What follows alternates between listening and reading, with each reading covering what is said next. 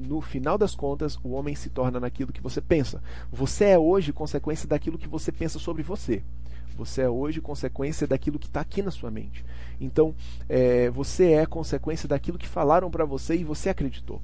Então, se você acredita que você vai ter sucesso em algo, você vai ter sucesso em algo, enquanto você acreditar que pode ter sucesso em algo. Porque a partir da hora que você acreditar que você não pode ter sucesso em algo, você vai desistir daquele algo.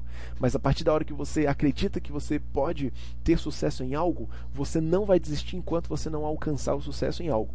Isso significa o que? Perseverança, persistência. A única forma de você alcançar um ideal, um objetivo, é não desistindo. Né? É, é, se você tem paciência suficiente para tentar e não desistir até conseguir, é certeza que você vai conseguir aquilo que você quer. Assim também funciona para esse método.